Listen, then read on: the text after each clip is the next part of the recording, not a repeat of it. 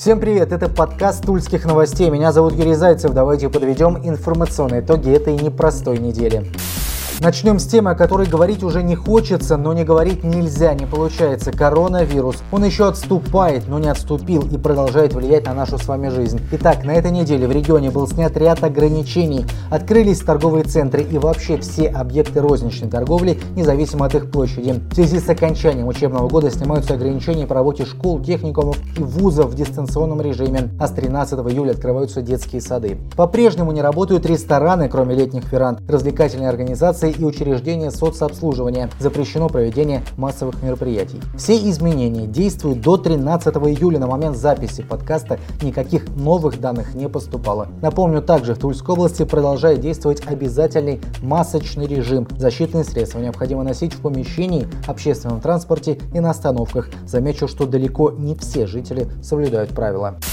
Ну а далее к цифрам. Число зараженных коронавирусом продолжает медленно, но верно снижаться. Тульская область вышла на показатели второй половины апреля. Тогда, правда, вирус только набирал обороты. Итак, уже на протяжении нескольких дней оперштаб фиксирует менее 70 случаев инфекции в сутки. Больше всего зараженных в Туле, Киреевском районе. Он показывает крайне негативную динамику. Новомосковске, Ефремовском и Щекинском районах. Отметил, что в том же Киреевске, например, 9 июля было выявлено аж 18 случаев инфекции. Правда, на следующий день уже 0. Скончались 145 человек с подтвержденным COVID-19. По уровню летальности от коронавируса Тульская область один из лидеров в Центральном федеральном округе. Выздоровели от инфекции более 6 тысяч человек.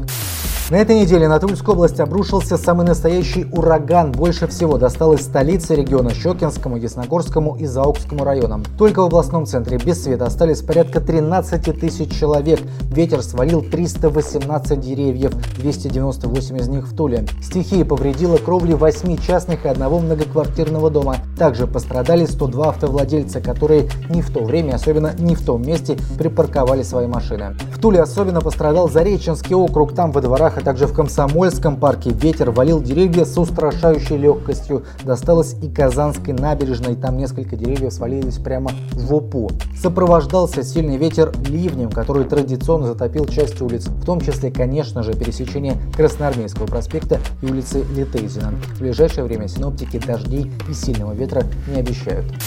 Тульская область поднялась на третье место национального рейтинга инвестиционной привлекательности регионов. Об этом стало известно в ходе заседания наблюдательного совета Агентства стратегических инициатив. Оно прошло под председательством Владимира Путина. Первое место заняла Москва, второе – Татарстан. Далее, повторюсь, Тульская область. В прошлом году регион был в рейтинге шестым. Среди способов стимуляции инвест-активности в области называется широкий спектр налоговых льгот для бизнеса. Успехи региона отметил президент. Обращаясь к Алексею Дюмину, он поинтересовался, как вам это удалось. Губернатор отметил, что область активно участвует в реализации инициатив агентства и нередко становится пилотным регионом в тех или иных начинаниях. В прошлом году объем инвестиций в регион составил около 178 миллиардов рублей, рост почти на 9%. С 2016 года в Тульскую область инвестировано около 600 миллиардов рублей. В Тульской области растет число убыточных предприятий и фирм. Об этом на неделе сообщил Тульский бизнес-журнал со ссылкой на данные Росстата. Прибыльность субъектов экономики региона на начало года составила 64-65% от общей численности. По итогам января-апреля 58,8%. В апреле область заметно приросла убыточными фирмами. Влияние пандемии может быть, но не всегда. Другие обычные экономические трудности никто не отменял, пишет издание. Также отмечается, что сальдо прибыльности в сфере обслуживания рухнуло в полтора-два раза. Сложности есть в сферах строительства, торговли и пищевой отрасли. В системе ЖКХ наблюдаются проблемы с платежами населения. В плюсе остается сельское хозяйство, оборонная промышленность, платная медицина и сфера современных средств связи. По числу гаджетов на душу населения Тульская область в числе 15 самых продвинутых регионов. В Богородицке в лесопосадке нашли труп, привязанный к дереву пищевой пленкой. Ужасная находка была сделана 8 июня. Мужчине было 32 года, причина смерти сейчас выясняется, а вот обстоятельства гибели уже известны. По нашим данным, богородчанин не пришел к женщине на свидание застолье. Та на него обиделась и уже сама пришла в гости в компании двоих знакомых. Мужчину вывезли в лес, привязали к дереву пищевой пленкой, а затем попросту забыли о нем. По некоторым данным, все участники этой истории употребляют наркотики, но тем не менее Все это не укладывается в голове. Через некоторое время один из похитителей вспомнил об оставленном мужчине в лесу, но когда он вернулся к месту, тот был уже мертв. Было принято решение затаиться. Через неделю полуразложившееся тело нашли. Уголовное дело возбуждено по статье похищения человека, повлекшее смерть.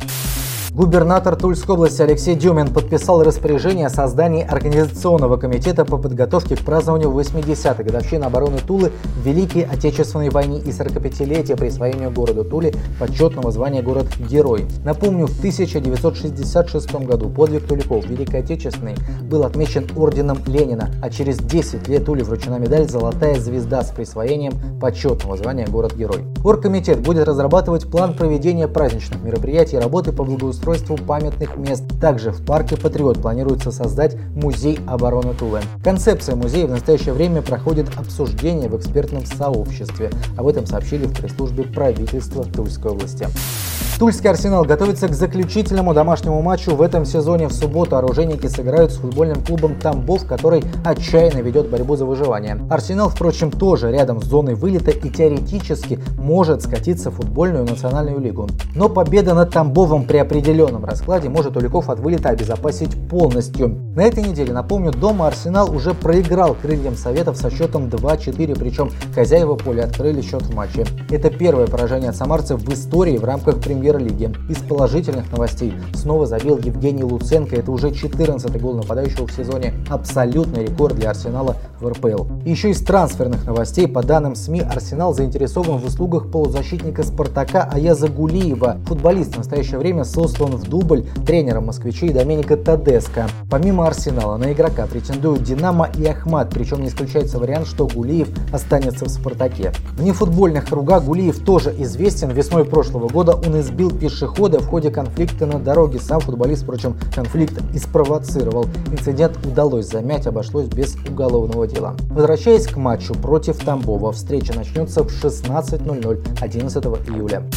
Вот такой выдалась эта неделя. Надеемся, что следующая будет лучше. Всем хороших выходных. Читайте тульские новости. Будьте внимательны. Удачи!